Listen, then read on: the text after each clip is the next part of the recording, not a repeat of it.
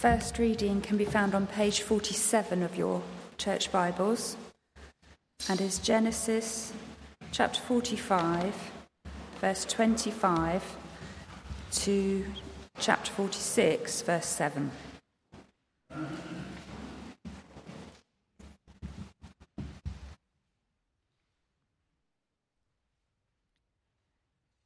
So they went up out of Egypt and came to the land of Canaan to their father Jacob. And they told him, Joseph is still alive, and he is ruler over all the land of Egypt. And his heart became numb, for he did not believe them. But when they told him all the words of Joseph, which he had said to them, and when he saw the wagons that Joseph had sent to carry him, the spirit of their father Jacob revived. And Israel said, it is enough. Joseph, my son, is still alive. I will go and see him before I die. So Israel took his journey with all that he had with all that he had and came to Beersheba and offered sacrifices to the God of his father Isaac. And God spoke to Israel in visions of the night and said, Jacob, Jacob. And he said, Here I am. Then he said, I am God, the God of your father. Do not be afraid to go down to Egypt, for there I will make you into a great nation. I myself will go down with you to Egypt, and I will also bring you up again, and Joseph's hand shall close your eyes. Then Jacob set out from Beersheba. The sons of Israel carried Jacob their father, their little ones, and their wives in the wagons that Pharaoh had sent to carry him.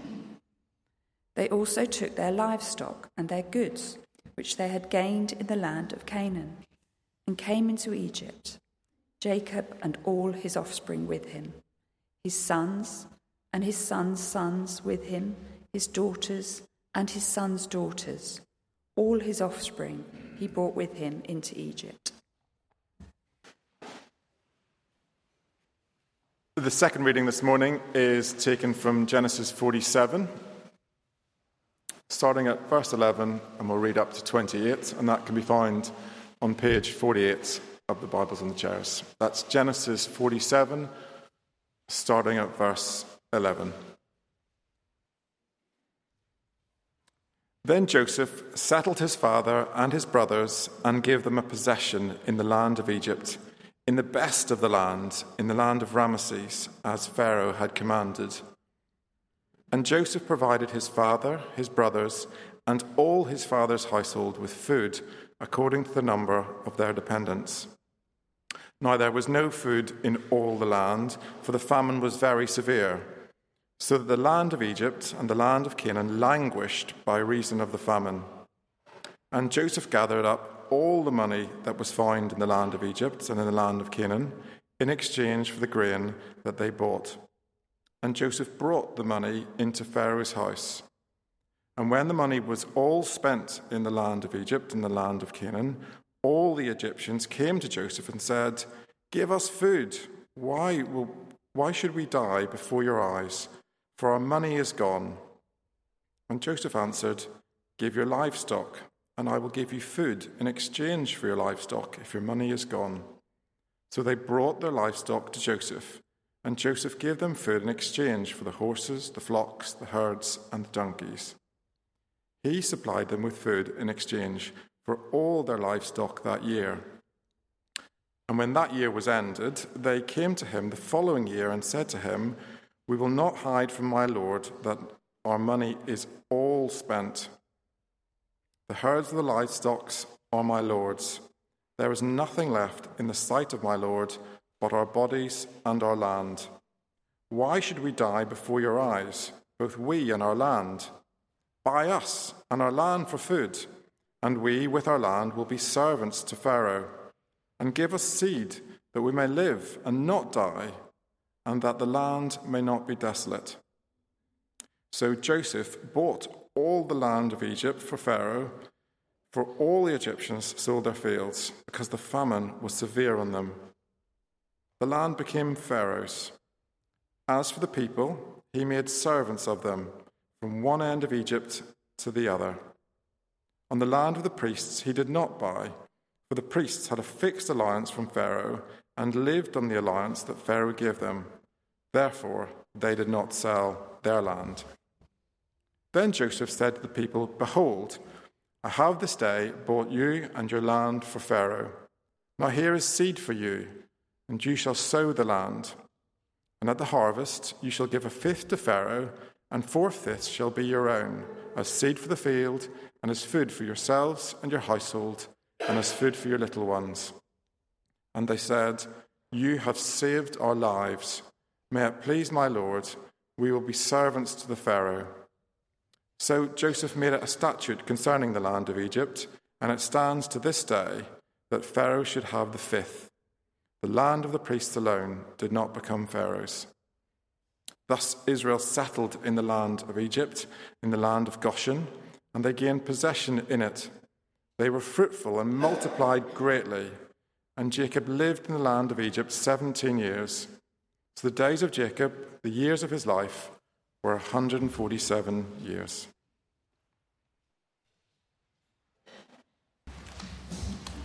Good morning, everyone. Uh, my name is Andy. I'm the acting lead pastor here. It's great to uh, see you. Uh, let's pray um, before we start.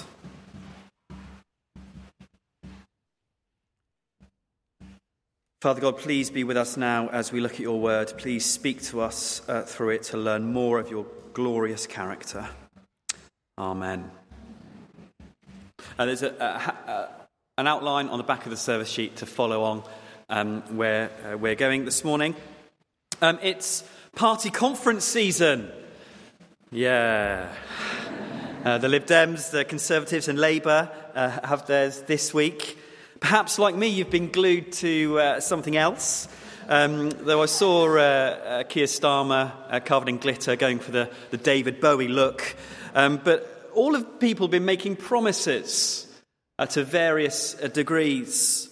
Uh, life is full of people making promises, isn't it? they're part and parcel of a politician's career. companies promise by association, buy our product, use our services, and, you will, and your life will be better. And yet we live in a world of broken promises, don't we? Uh, trust in politicians is uh, quite low and institutions fail to deliver. Uh, the tagline for Disneyland is the happiest place on earth. Really? Now, there's plenty of parents in a long queue with their young children who probably won't agree with that. Well, we come to the penultimate uh, Sunday in our story of Joseph and his family. We're on the home straight, as it were. Uh, we're going beyond Lloyd Webber's musical today, but Genesis has still got lots to teach us. And we left off with a, a family reunion. But why is this family such a big deal? Why give 14 chapters and nearly 30% of the book of Genesis to this story? Well, because this story shows just how committed God is to his promises that he has made. A little recap God made foundational promises to Abraham back in Genesis 12. He promised him a land uh, where he would dwell with his people. He promised them he would turn them into a great nation, uh, later saying they'll be as multiple as stars in the sky. And as God uh, promised his blessing, that they would live under his favor. And then through him, all the world will be blessed. And those promises get repeated seven times uh, throughout Genesis. At first to Abraham, then his son Isaac, and then finally to his son Jacob. And essentially, they say the same thing. And that helps us to understand what is going on in this part of the story. But can God really deliver on his promises? That's a big question. Can he really deliver? Because the shock in this bit here is that Jacob and his family now pack up their tents and they are exiting the promised land. What do we call that? Brexit or something like that? Um, but God uh, told Abraham back in Genesis 15 that even this would happen. Things are going according to plan. All this helps us to see that when things look up in the air, like it did for Jacob, when the unexpected happens, God can be trusted. And that's really where we're heading this morning. And all because God is at work. That's the tagline we've been using all the way through. God is at work. And firstly, we see here that God is at work growing his people. He's at work growing his people. Uh, this section starts, if you flick back uh, to chapter 45, where we started. It starts with Pharaoh making a gracious promise that Joseph's brothers are going to go back uh, to Canaan and fetch Jacob. And then, verse 18 of chapter 45, they are to live in the best of the land of Egypt. And so the brothers, they go home with Pharaoh's wagons and tell Jacob that Joseph is still alive and he's now prime minister of Egypt. Uh, Jacob doesn't believe them. Why would he? Uh, but verse 26 then he sees the wagons pull up outside the house. I don't know if they're Bentley or Rolls Royce wagons, but they certainly got to him and he believed. He then pre- prepares to move his whole family uh, to Egypt to exit the promised land, but he stops at Beersheba. Uh, look down at uh, chapter 46, verse 1. So Israel took his journey with all that he had and came to Beersheba and offered sacrifices to the God of his father Isaac. And God spoke to Israel in visions of the night and said, Jacob, Jacob. And he said, Here am I. Then he said, I am God, the God of your father. Uh, Beersheba, as far as you could go uh, in Canaan before leaving it. He was about to cross the border and he was going to exit the promised land. Now, we might think it was easy for Jacob to leave famine blighted Canaan, but we'd be wrong. It seems that Jacob must have hesitated, but God said, verse 3, don't be afraid. And then God reassures him of his promises. At three times, God says, I will. So do not be afraid to go down to Egypt. Verse 3 For there I will make you into a great nation. I myself will go down with you to Egypt, and I will also bring you up again, and Joseph's hand shall clothe your eyes. And notice how the promise is going to work. That I will make you a great nation there in Egypt. It's like God is saying, it may look like I'm rowing back on the promises coming out of the land. I'm not. I will make you a great nation there. I will go with you, I will look after you, and I'll bring you back as a great nation. Now, God reminds Jacob of his promises, and Jacob trusts God with all that he has. So, verse 5 Then Jacob set out from Beersheba the sons of Israel carried Jacob, their father, their little ones, and their wives in the wagons, so that Pharaoh, uh, that Pharaoh had sent to carry him. And so, verse, verse 6 and 7, they all head off with everything they've got. They're, in, they're all in here, lock, stock, and barrel, uh, down to Egypt. And verse 8 onwards, we get a register of the 12 sons of Jacob and their various children. Uh, we're not going to go through that, although some, there's some cracking names in there if you're um, looking out. And then verse 26 is the summary. All the persons belonging to Jacob who came into Egypt, who were his own descendants, not including Jacob's sons' wives, were 66 persons in all. And the sons of Joseph who were born to him in Egypt were two. All the persons of his house of Jacob who came into Egypt were 70. Uh, last October, we, we planted some crocuses in our backyard. and the kids were so eager uh, for them to grow that they would check their progress daily. They were a bit disheartened and frustrated. It was taken a while. It's been three days, nothing's happened.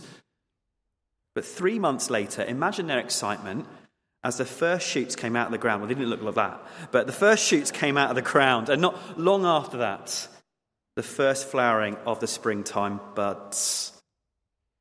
Well, here in Genesis 46, we see the first flowering of God's people. Uh, like planting seeds. For a long time in Genesis, it didn't look like anything was happening. But this list of people, is God is saying, These are my people. These are the, the springtime buds shooting out of the ground. And they don't stop. If you scan on to chapter 47, verse 27, where we uh, left near the end, Thus, Israel settled in the land of Egypt, in the land of Goshen, and they gained possessions in it and were fruitful and multiplied greatly. That last bit is familiar language through Genesis. Uh, the language of God's promises, first spoken in the Garden of Eden, and now it is happening. Uh, this is why everything has been ordered the way it has to make the conditions just right for God's people to multiply. In fact, there's going to be 2.5 million of them after 400 years. That is incredible growth. Uh, God is at work, this part of Genesis is saying. God is at work growing his people, he's keeping his promises. And secondly, God is at work blessing his people. Uh, we're shown uh, just how God's people experience God's blessing by way of contrast with the Egyptians in this section. And so, firstly, we, we read of Joseph reunited with his father after 22 years. But then there's a question of where they're going to live. Uh, Pharaoh promised that they could live in a place called Goshen. And so Joseph sets up a meeting and he does some interview prep with his brothers. Um, so if you look at uh, verse 31 of chapter 46.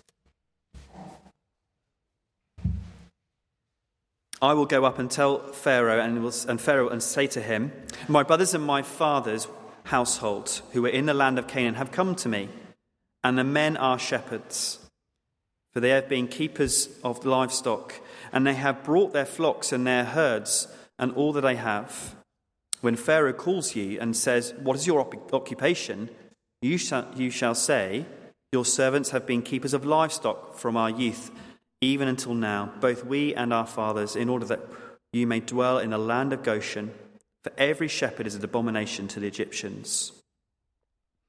Now, Joseph is trying to make sure that Pharaoh will follow through on his offer. Now, that is exactly what happens in the next verses. He gets to the brothers in uh, 47, verses 1 and 2. The brothers say their lines, we're shepherds, etc., etc. And then verse 5 your father and your brothers have come to you. The land of Egypt is before you. Settle your father and your brothers in the best of the land. Let them settle in the land of Goshen. And if you know any able men among them, put them in charge of my livestock. Now, when you drive into a town or a city, there's often a tagline, a welcome sign. Uh, there's a lot of historic market towns in this country, if you knew that. It seems to be quite popular. But when you drive into my beloved Norwich, the sign reads, Welcome to Norwich, a fine city. I like that. It means it's, it's not the best, it's not the worst, it's fine. Well, when you drove your chariot into Goshen, the sign said, the best of the land. And it was. It was at the Nile Delta where it had plenty of water. And that tagline of verse 6 is repeated in verse 11, if you look down.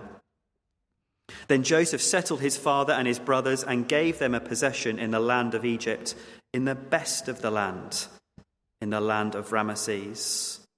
That's another name for Goshen. And there they're provided for. Verse 12 And Joseph provided his father, his brothers, and all his father's household with food according to the number of their dependents. Uh, refugees seeking aid don't normally get special treatment. They're normally bottom of the pile, but these guys go straight to the top. They are living in the best of the land with all the food they need in a famine. This is God blessing his people. Well, then the camera pans across and we see what's going on for the rest of the Egyptians. Then the very next verse, verse 13 now there was no food in all the land for the famine was very severe. Verse 12 Joseph provided food as much as they needed. Verse 13 there is no food anywhere else. God is indeed blessing his people and providing for their needs. It's like we could describe Egypt as the incubator for God's people uh, the protected infant, the protected plants in the greenhouse. God is giving them, his people, the perfect conditions to grow, the best land, separation from the Egyptians because they don't like shepherds. God is at work fulfilling his promises. He is growing his people and he is blessing his people. And then his blessing spills over as lastly, God is at work bringing blessing to the world. So, after sorting out um, his brothers and their families, Joseph sets up a meeting between Jacob and Pharaoh. Uh, Jacob stood before Pharaoh, and what would you expect to happen?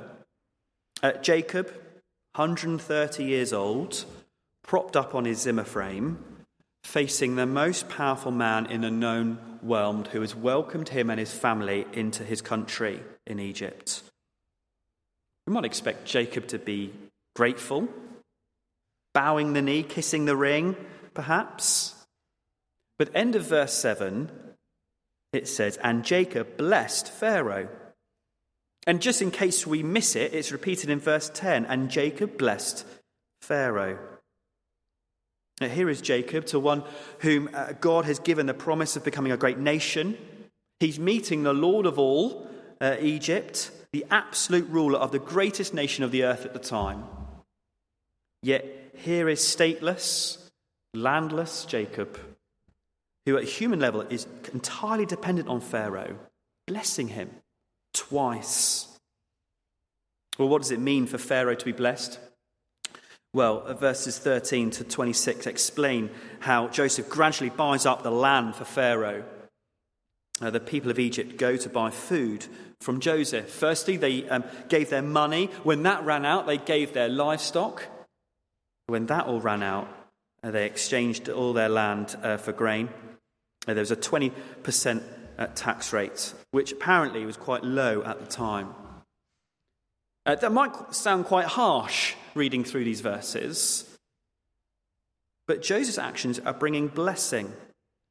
They're bringing blessing to Pharaoh, and they're bringing blessing to the known world and the Egyptians, because in verse 25, they say, You have saved our lives. May it please my Lord, we will be servants to Pharaoh. So these verses aren't meant to be a commentary on how to run the economy, but that God is working out his promises in blessing the world. First, here, Pharaoh, and then the Egyptians whose lives are saved. God is at work, keeping his promises. And all of this happens through God's risen ruler. Uh, to appreciate this, we, uh, we need to start back again in chapter 45 and step into Jacob's shoes. He's, he's back in Canaan, and ever since he was handed Joseph's multicolored robe covered in blood, he's been assuming his son is dead. Uh, but when he heard the words of testimony from Joseph's brothers and he saw the wagons for himself, he believed Joseph is alive. From Jacob's perspective, Joseph is risen from the dead and he now reigns over the most powerful nation. From the very first book of the Bible, uh, God is training his people to think about resurrection, to think about life after death. This is the pattern of how God fulfills his promises through his risen ruler. And that is exactly what we see in the Lord Jesus. When Jesus' disciples were told that Jesus was alive again, they didn't believe. But then they met the risen Lord Jesus, now ascended to the right hand, not of Pharaoh, but of someone even greater, God Himself. And so, all the hassle of these last 10 chapters, why? To preserve this family, to make sure this family survives, because this is the family of God's promises. These are the ones who are going to bring blessing to the world. Their lives were on the line in a famine and they were a bunch of rogues. And so God's promises were on the line. Yet God shows how committed he is to his promises in raising up Joseph, being behind everything to get him to the position where he can save people and bring God's blessing to the world. And now, in Jesus, through Jesus, God is growing a people for himself as people come to him for eternal life. Through Jesus, the risen ruler, God is blessing his people. We have got lots to give thanks for in how God has blessed us in this life. Uh, James chapter 1 verse 17 says every good gift and every perfect gift is from above coming down from the Father. We've got a lot of stuff we can give thanks for in this life that God has blessed us with. Yet, like God's people back then, life will be up and down. Uh, God is very clear that his people are going to suffer before he brings them back. And our life here too is mixed, isn't it? Uh, both joy and suffering. Uh, but God's people now do have amazing spiritual blessings to hold on to as well the, the blessing of forgiveness of sin, of reconciliation with God. And through Jesus, God blesses the world by, by making uh, those realities available to all those who will come to him. Uh, just as the Egyptians and the known world came to Joseph for physical life, the message of the Bible is that everyone can come to Jesus for everlasting life. That is life reconciled to God. All this means then that we can trust this God. This is what's the main message of Genesis, really. We can trust this God. In a world of broken promises, in a world of uncertainty, of ups and downs, this God who we meet in the pages of Scripture can be trusted, even with the very raw materials of Jacob and his family. God's promises stand. Uh, George MacDonald was C.S. Lewis's mentor, and he said this Few delights can equal the presence of one whom we trust utterly. All through Genesis, God wants his people to trust him. And when God says he will do something, we can trust him utterly. Uh, this week I came across an American political promise tracking website called PolitiFact. It states the promises of Joe Biden and updates them every so often on whether they've happened. Some yes, some no, at least not yet.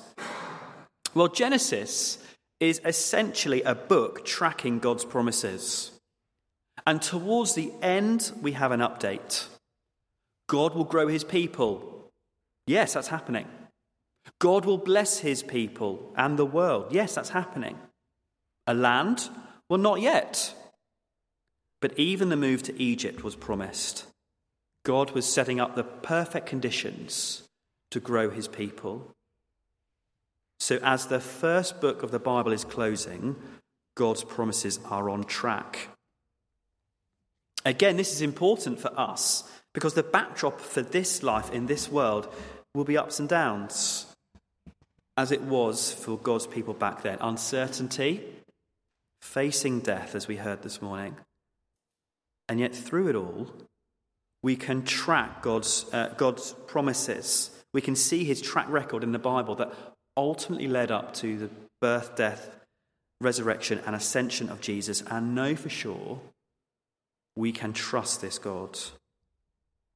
A God can be trusted so much that we shape our lives around God's promises.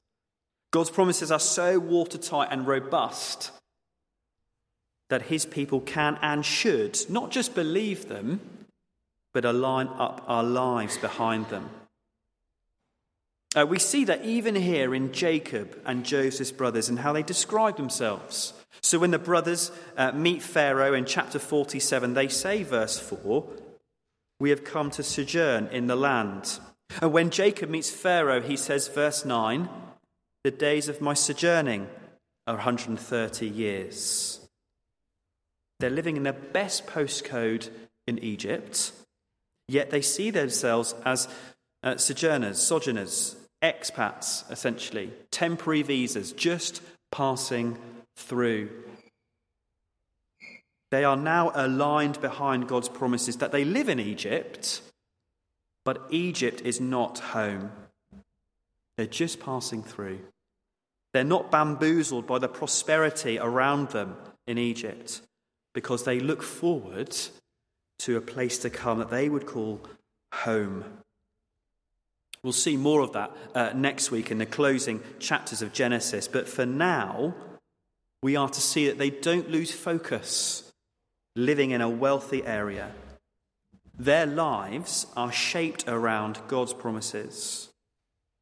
Now, each of us will need to think through what that means for us to shape our lives around God's promises in how we serve God here and further afield, what we give our time and energy and money to, as we thought about earlier.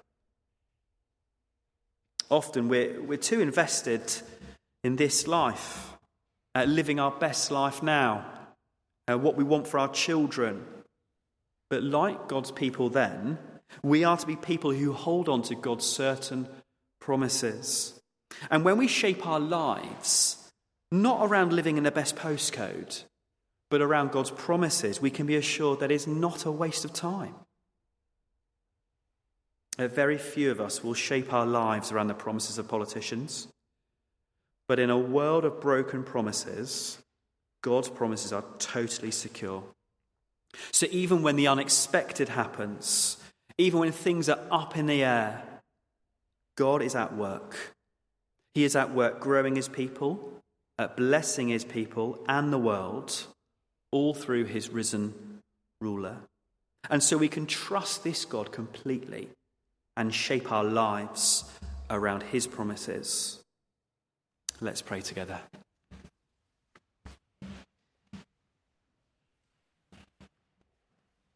Heavenly Father, we give you great thanks and praise that you are a promise keeping God. As we th- see through your words, that time and time again, you say something and you do it. Uh, please help us to trust you this week with our lives. Please help us to trust your promises more this week through the ups and downs and the uncertainties of life. Amen.